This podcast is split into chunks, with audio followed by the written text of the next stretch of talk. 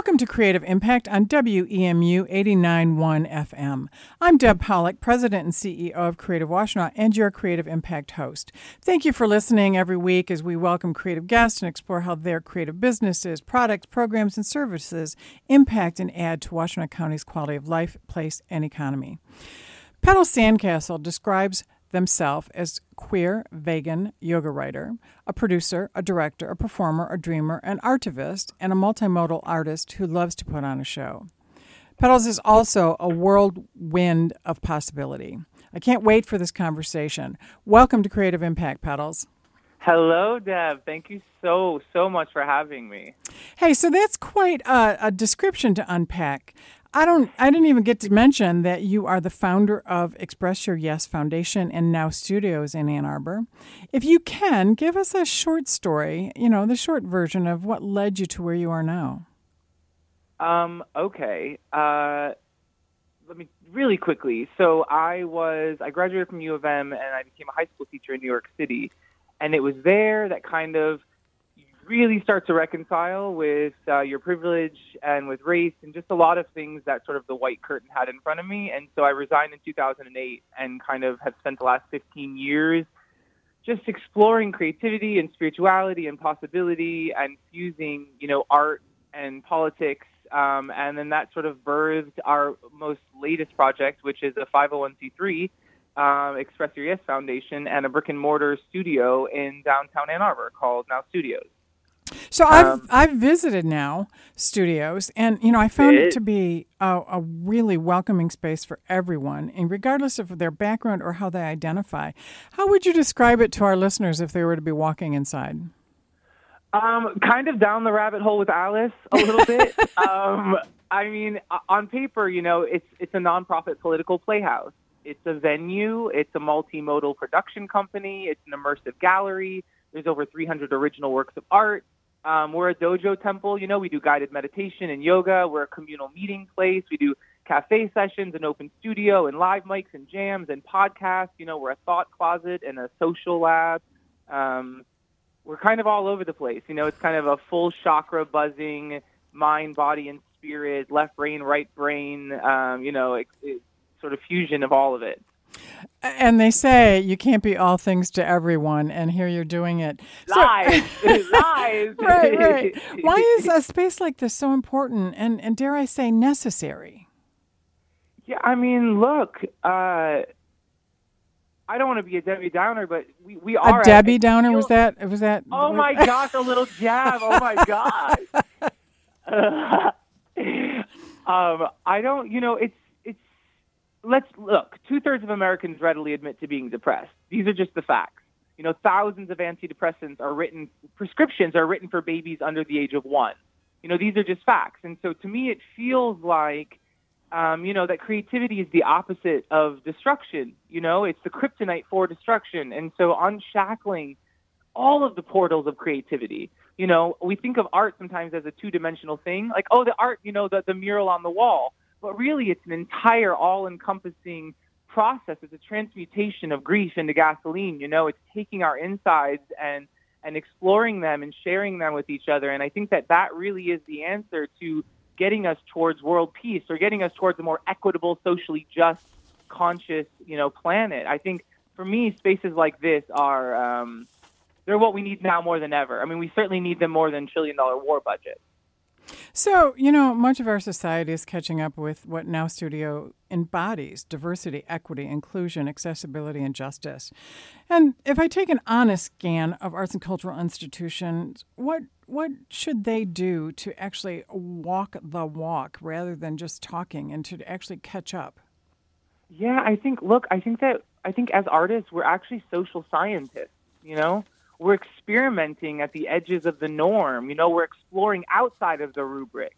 You know, our, our, our job as, as creatives and creative nonprofits is to bridge the world of tomorrow with the realities of today, you know? It's our job to nonviolently shake society and institution. And it's very it's very easy to get into a collective slumber and kind of normalize and reinforce each other's um, I don't want to say bad behaviors, but our ability, our privilege to kind of go a lot slower than um, a lot of people would like things to be happening. You know, the ability to go slow, like the bureaucratic ability of Congress to go slow, it's a privilege and it's one that not everyone has. And so I think arts orgs have a real opportunity.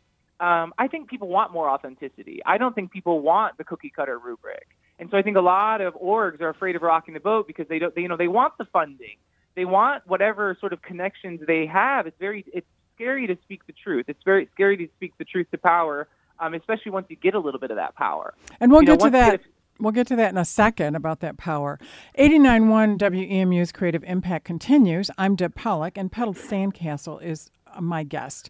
So, Petals, you and your, your mates are artivist. I like that conjunction of art and activist, and right. and and that truth to power you just mentioned.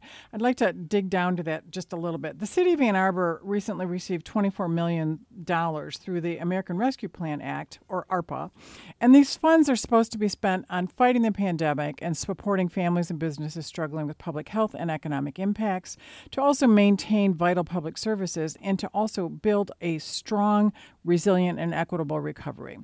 You know, Creative Impact listeners have heard repeatedly the devastation that the arts and creative industries have suffered since the beginning of the pandemic and every surge since.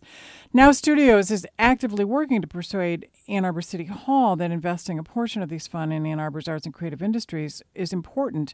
And under full disclosure, Creative Washtenaw is right there too. Why do you think it's critical that the City of Ann Arbor and other municipalities, for that matter, expand ARPA funds to, and, and invest them in arts and creativity?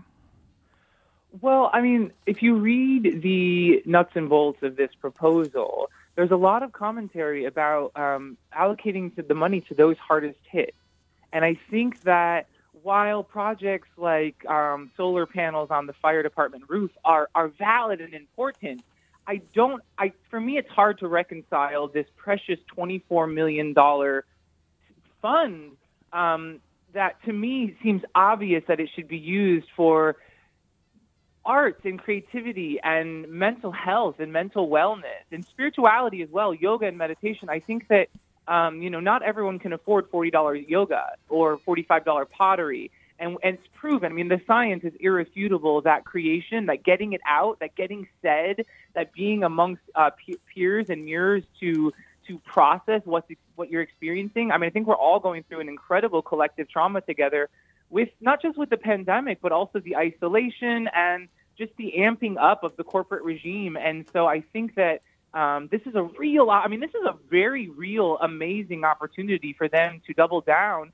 and to support with actual financial, I mean, a couple million dollars for local creativity. Uh, and I mean, that could, I mean, that has, that has astronomical implications. That has implications for the bottom line of our, of our, of our economy as well, Absolutely. right? There's jobs at stake. There's healing at stake. There's, you know, art for all is not, you know, this is not a, a, cheesy slogan. So, you know, how do how do people get involved and to support this this position? Um, you know, we've got until really literally 2024 to submit a spending plan. So, so how would you recommend people get involved and to voice their opinion about the importance of this? And we've only got a couple minutes left. Okay. Uh, well, first of all, I would say that um, following what you're what you're up to with Creative Washtenaw, getting on your newsletter, becoming a member. Um, I just want to really quickly thank you so much. You've provided you know COVID relief from for us. You've provided guidance for us. Um, you just gave me a five thousand dollar grant um, proposal to look up to get my teeth fixed. Um, so I just want to say that there are a lot of resources. Also, ours our website expressyouryes.com. There's a link to a petition. We've between paper signatures and digital signatures, we're up to 150 signatures in just a few days. Um, and so people can read our proposal, read others' proposals. There's a survey you can take. The city has actually um, distributed a survey. Unfortunately, that survey has yet again omitted any creative proposals, um, but there is one little spot on the second page where you can rank your choices, and so you can put creative funds towards the top. But most importantly, on the third page of that survey, there's a little text box, and that's where you can say, you know, to me it seems this survey survey is biased. It feels rushed. And so I think making the city know, um, emailing the city, I think it's rescue funds at a2.gov. So, Petals, we've got a minute left. Um, I'd love to do what you do best, have you do what you do best. And that is, you know, wrap up and give us give us something inspirational to take out and carry with us for the rest of the day. Absolutely. I uh, like I said again, thank you. Um, I think that there's inherent uncertainty to reality, and certainly inherent, inherent uncertainty in art and exploring nature And I think that we have an opportunity to create m- more creative solutions and be open to more uh, new ideas and explore unusual concepts and experiment and tinker with the math, you know? And so our organization is, is 100% committed to unshackling creation, you know, grief into gasoline, you know, rage into revolution. It, it feels like it's our time. It feels like we're collectively waking up to something and we want to step into something and it's scary it's scary. And so our goal, and I, also the goal of what you're up to, is really creating an infrastructure for people to step into and feel empowered to dance against the fascist static. Let me say, that's Petals Sandcastle, the illuminating and impassioned impresario behind Now Studios. For more information about Petals